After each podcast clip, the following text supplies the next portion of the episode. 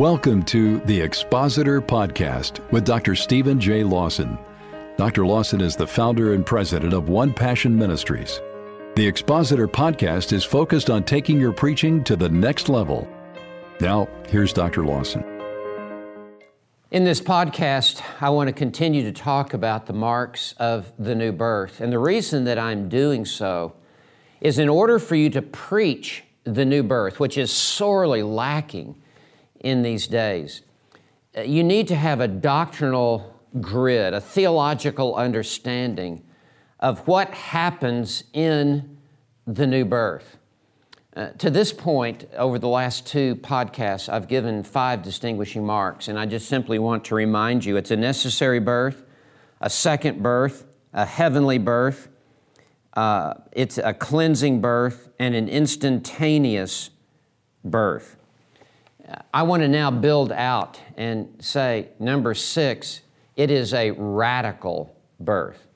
It dramatically changes you from the inside out. There could not be a more dramatic change that takes place in a person's life than when you are born again. You are changed from the top of your head to the bottom of your feet. Every inch, every ounce of you is transformed by the saving grace of God.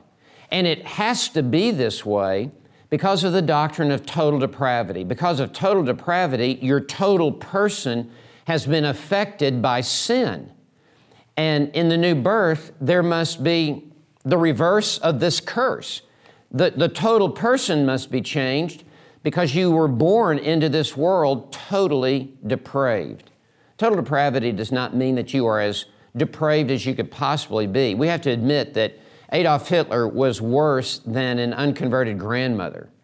However, total depravity means the totality of your being has been polluted and corrupted by sin. Your mind uh, has been darkened, your heart has been defiled, your will towards God is dead, your whole person uh, has been um, affected by the sin of Adam. That's just the truth of the Bible. That's just the way that it is. And in the new birth, every part of you must be changed and transformed. That is why you are given the mind of Christ. 1 Corinthians uh, 2, verses 15 and 16. You are given a new heart. Ezekiel chapter 36 25 and 26 verses.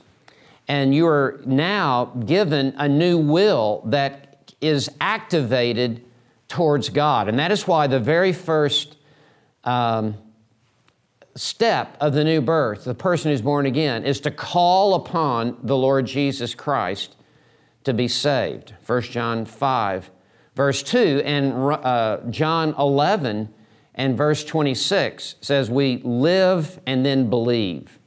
And so we have to be made alive in order to call upon the Lord Jesus Christ. But my point is what a radical birth this is. 2 Corinthians 5, verse 17 says, If anyone be in Christ, he is a new creation. The old things passed away. Behold, new things have come. Just like when this universe was in darkness and God said, Let there be light. So He acts in the new birth and we become a new creation. And God says, Let there be light into our darkened mind and into our darkened soul. And spiritual life emerges, uh, is, is generated w- within us. It is a radical birth. You're no longer the same person that, that you once were. Volume one of your old life is now a closed volume. And volume two of this new phase of your life, for the rest of your life, is now marked by this radical transformation and change. And so, as you preach the new birth, you are stressing to people how their lives can be instantly, radically, even dramatically changed and, and transformed. So much so that when Simon Peter or when Simon came and met the Lord after Andrew brought him there, Jesus even changed his name from Simon to, to Peter. That, that's how dramatic the change is. It was indicating that P- Peter, or really Simon at that point, you're not even the same person. We're, we're changing your name because your nature has been changed from the inside out. So, what a powerful message this is for you to preach. For you to preach the new birth and call upon people to, to ask God to blow like the wind of heaven and dramatically alter and transform who they are and what they are in the inside of their being. God will bless the preaching of the new birth as you do so to honor Him and in the power that He provides.